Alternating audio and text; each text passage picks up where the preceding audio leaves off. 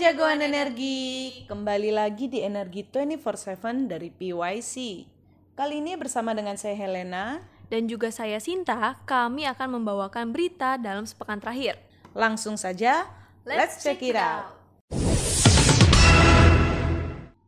Berita pertama datang dari harga komoditas energi. Rata-rata Indonesia Crude Price atau ICP bulan Maret masih mengikuti ICP bulan Januari yaitu sebesar 113,50 US dollar per barel. Per 12 April 2022, harga minyak West Texas Intermediate atau WTI untuk kontrak bulan Mei berada di kisaran harga 100,6 US dollar per barel. Sementara harga minyak Brent untuk kontrak bulan Juni berada di kisaran harga 104,64 US dollar per barel dan harga batu bara acuan bulan April 2022 tercatat sebesar 288,40 US dollar per ton. Dan Newcastle Cold Price per 12 April 2022 tercatat sebesar 309,1 US dollar per ton. Oke, jagoan energi. Berita pertama dari sektor minyak dan gas yaitu terkait Menteri ESDM prediksi kuota BBM akan habis Oktober 2022. Berita ini dikutip dari CNN Indonesia 13 April 2022. Kementerian ESDM memproyeksi kuota bahan bakar minyak atau BBM jenis Pertalite, solar dan minyak tanah akan habis pada Oktober 2022. Pasalnya, konsumsi melonjak signifikan beberapa waktu terakhir. Data yang ada dari Januari hingga Maret 2022 menunjukkan pertumbuhan 9,5 persen untuk solar dan 14 persen untuk pertalite. Selain itu, konsumsi minyak tanah juga meningkat 10,9 persen sejak Januari sampai Maret 2022. Oleh karena itu, Kementerian ESDM mengusulkan penambahan volume kuota bahan bakar untuk menjaga stok BBM di dalam negeri. Nah, sebagai informasi nih jagoan energi, dalam jangka pendek ESDM juga hendak menjaga ketersediaan pasokan dan distribusi BBM, khususnya pada periode Ramadan dan Idul Fitri. Adapun penambahan kuota yang diusulkan oleh Kementerian ESDM adalah sebagai berikut.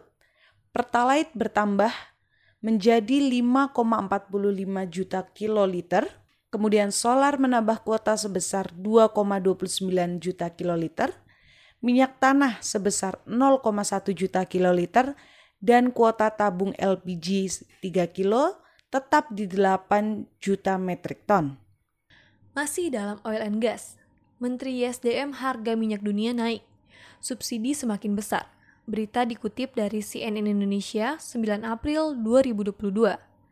Menteri ISDM Arifin Tasrif mengatakan kenaikan harga minyak dunia memicu anggaran yang dikeluarkan pemerintah untuk subsidi energi semakin besar.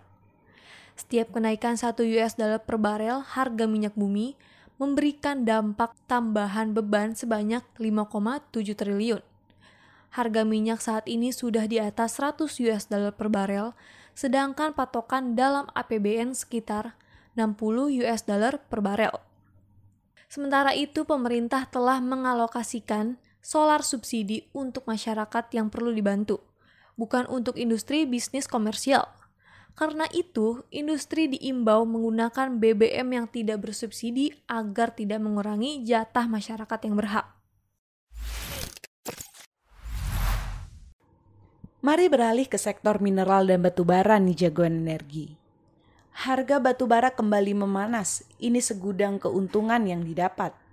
Berita dikutip dari Ekonomi Bisnis 12 April 2022. Kenaikan harga batu bara global dinilai menjadi momentum yang tepat untuk terus menggenjot produksi batu bara nasional dan meningkatkan volume ekspor. Penyebab melonjaknya harga batu bara tersebut adalah embargo batu bara Rusia oleh Jepang yang merupakan komitmen Jepang dan disepakati oleh para pemimpin negara G7. Dengan meningkatkan produksi dan volume ekspor, PNBP dan penerimaan pajak maupun royalti juga akan mengalami kenaikan. Peningkatan ekspor juga memberikan keuntungan yang besar bagi produsen batubara, baik dari income maupun harga saham mereka. Selain itu, peningkatan volume ekspor batubara saat harga sedang tinggi juga memberikan multiplier efek terhadap pertumbuhan industri lainnya, seperti transportasi dan alat berat. Berita selanjutnya yaitu energi baru dan terbarukan. Potensi besar minyak jelantah sebagai bahan baku alternatif biodiesel. Berita dikutip dari kata data 8 April 2022. Kementerian ISDM mulai serius mengembangkan pemanfaatan minyak goreng bekas atau minyak jelantah menjadi biodiesel. Direktorat Bioenergi Kementerian ISDM, Edi Wibowo mengatakan pemanfaatan biodiesel dari UCO Indonesia terbuka lebar karena potensi minyak jelantah yaitu sebesar 3 juta KL per tahun. Jika dikelola dengan baik dapat memenuhi 32% dari kebutuhan biodiesel nasional. Adapun pemanfaatan UCO tidak terbatas untuk biodiesel semata.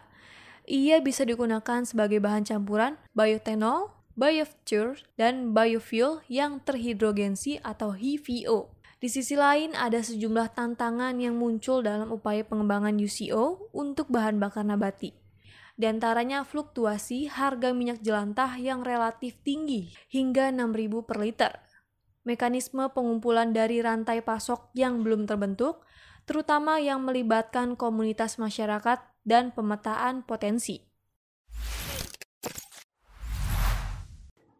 Oke jagoan energi, sektor kelistrikan menjadi berita penutup kita pada minggu ini.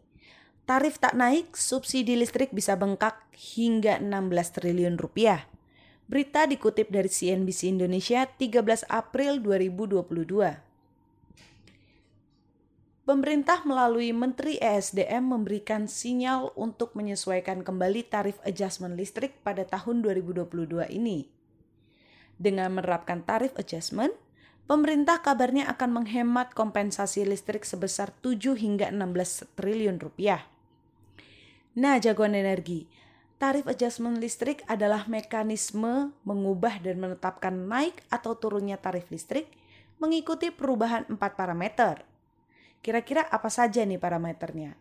Di antaranya adalah ekonomi makro rata-rata per tiga bulan, realisasi kurs rupiah, Indonesian Crude Price atau ICP, atau harga batubara acuan, dan tingkat inflasi kita. Selain rencana penerapan tarif adjustment tersebut, dalam jangka pendek ini Kementerian ESDM juga akan menerapkan efisiensi biaya pokok penyediaan listrik dan strategi energi primer dari PLN. Kemudian juga mengoptimalisasi pembangkit dengan bahan bakar sumber domestik PLTU dan PLT EBT, mempercepat pembangunan PLTS atap sebesar 450 MW di 2022 serta pembangunan pembangkit EBT dari APBN. Nah, jagoan energi, berakhir sudah warta seputar energi di minggu ini. Jangan lupa untuk follow semua sosial media PYC. Ada Instagram, Twitter, Facebook, dan LinkedIn. Dan jangan lupa subscribe YouTube channel PYC. Dan PYC juga ada Instagram baru yaitu PYC Community. Jangan lupa di follow ya. Oke deh, sampai di minggu depan. Stay safe and see you next week.